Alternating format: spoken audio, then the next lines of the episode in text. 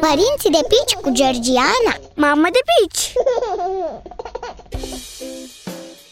Salut! M-am gândit să vorbim astăzi despre curățenie. Mai exact despre cât de des faci curat atunci când cel mic începe să meargă de-a bușila prin casă. Eu abia când am ajuns în acest punct mi-am dat seama cât de ușoare au fost primele luni cu copilul, când stătea liniștit oriunde îl puneam, iar eu nu-mi făceam griji pentru două firmituri căzute pe jos.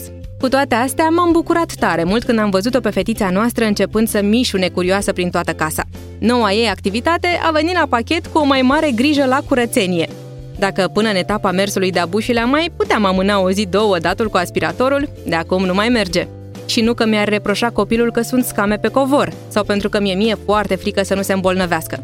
Dar mi-am dat seama că mă simt eu mult mai bine văzând casa curată, pregătită mereu să fie explorată.